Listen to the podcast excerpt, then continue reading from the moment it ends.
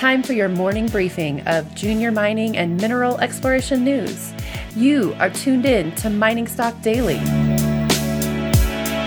Now, reporting from the Clear Creek Digital Studios in Denver, Colorado, here's your host, Trevor Hall.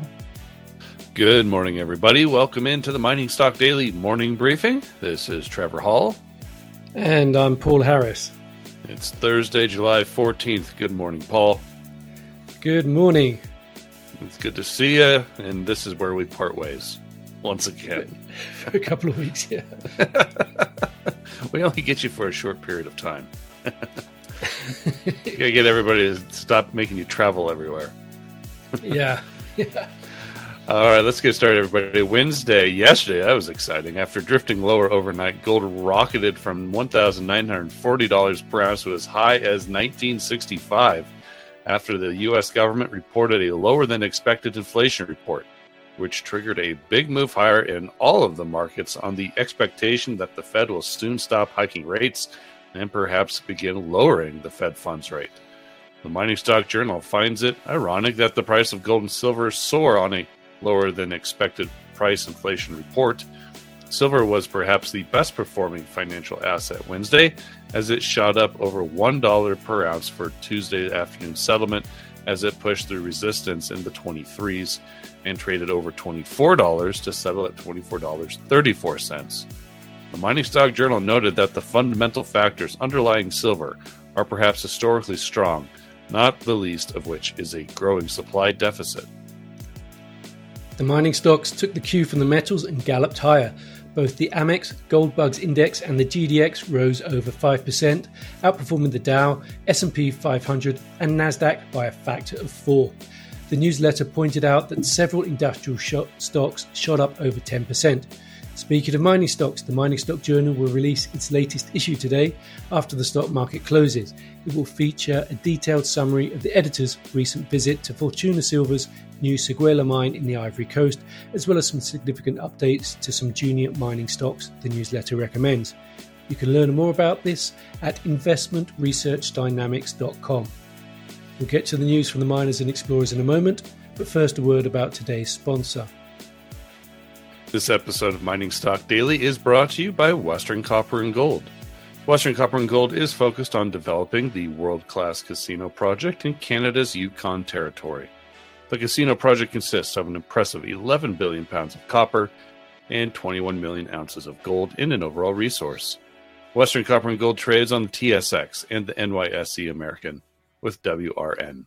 Be sure to follow the company via their website at westerncopperandgold.com.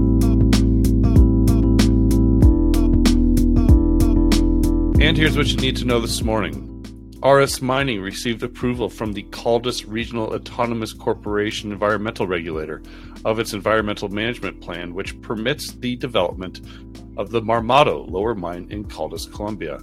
The development of a new $280 million U.S. underground mine will provide access to the wider porphyry mineralization below the existing small scale upper mine, allowing for bulk mining and the production of 162,000 ounces per annum over a nearly 20 year mine life.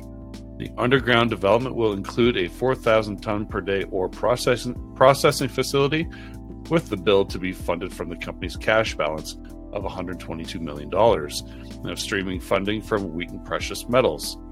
It is scheduled to pour its first gold by end of the September quarter in 2025. Aris Mining trades on the TSX with ARIS and on the OTCQX with TPRFF. Paul, you live in Colombia. You can permit a mine in Colombia. Proof. Yeah, very, very good news. That long awaited and very good news.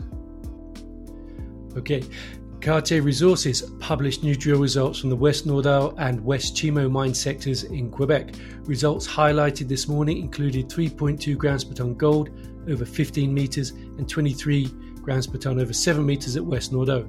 At West Chimo, drilling returned 25.7 grams per ton over 80 centimetres and 9.6 grams per ton over 1 metre. Drilling in the West Nordeau sector aims to increase resources in a future resource estimate, while drilling at West Chimo Mine sector aims to discover new gold zones in a little explored sector located proximal to the underground infrastructure. Cartier Resources trades on the TSXV under ECR. Atex Resources announced partial assay results for holes 24 and 22B. Those are the last two from the Phase 3 drill campaign at the Valeriano copper gold project in the Atacama region of Chile. Highlights included 670 meters of 0.84% copper equivalent in hole 24 from 1,173 meters depth. The high grade early porphyry was intersected early in the hole than earlier in the hole than anticipated, widening the central trend by 70 meters to the west. The hole was paused at 1800 meters and will resume to its planned 2200 meter depth as part of the Phase 4 drill program. Man, those are deep holes. Atex yesterday announced it entered into a 15, $15 million US unsecured two year credit agreement at 6% interest from a group led by existing strategic shareholders Pierre, including Pierre Lassonde's Firelight Investments, BD Investments, and others. Certain shareholders agreed to exercise purchase warrants for aggregate consideration of over $2.5 million Canadian, and management also agreed to exercise warrants for additional consideration of over $2.9 million Canadian. Atex will have access to over $19 million US in capital as a result. They trade on the venture exchange with ATX. Lithium Ionic announced a $25 million Canadian bought deal private placement with Clarus Securities and Canaccord Genuity as co lead underwriters, with the funds to be used for mineral exploration and development activities at its Brazilian hard rock lithium properties in Minas Gerais. The company will sell 11.9 million shares at $2.10, with the offering scheduled to close on or about August the 1st. Lithium Ionic trades on the TSXV under LTH. Talon Metals hit a new area of semi-massive nickel sulfide in a part of the Tamarack intrusive complex in Minnesota, which has never been explored. The new nickel mineralization was encountered at a shallow depth of approximately 296.3 meters in an area between the Raptor's Head area and the Raptor's Crest area within the newly named Raptor Zone. This maiden drill hole intersected 4.21 meters of nickel mineralization, but of particular interest is the mineralization is texturally very similar to what is observed in the Tamarack Resource Area semi-massive sulfide unit located over 2 kilometers south of this drill hole. Assays remain pending for this 450 meter step out. Talon Metals trades on the TSX with TLO and on the OTC with TLOFF. Sierra Madre Gold and Silver announced results from four additional drill holes from the Phase 1 drill program at its La Tigra Gold Silver project in Nayarit, Mexico. Highlights included 20 metres grading 2.6 grams per tonne gold equivalent from hole 5 and 5.95 metres at 7.25 grams per tonne gold equivalent from hole 6, which also had a shorter 1.6 metre interval of 24.49 grams per tonne. The Phase 1 drilling program has defined a 3.5 kilometre long structural corridor with stacked northwest striking structures. Sierra Madre Gold and Silver trades on the TSXV under SM. All right, Paul. Uh, safe travels up to Yukon. I'm also heading to a, a, area of historic gold mining, but that's in South Dakota. Cool, very cool. Around the old home, but I'm going for vacation with family. So you're going for work. I'm going vacation with my extended family. that's hey, that you know that's true. It, that's always a good trip. The Yukon uh, Mining Alliance does a great job with that trip. I'm, I'm, I wish I could have made it. Just kind of coincided with this family vacation. So I'll let, I'll leave it to you. Have a great trip and safe travels to you and everybody else heading up north. Thank you, Trevor. You too. All right.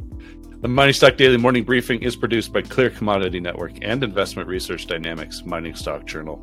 It is distributed throughout the world through your podcast network of choice and by our friends over at the Junior Mining Network. Have a wonderful day, everybody. Be well. The information presented should not be considered investment advice. Mining Stock Daily and its affiliates are not responsible for any loss arising from any investment decision in connection with the material presented herein. Please do your own research or speak with a licensed financial representative before making any investment decisions.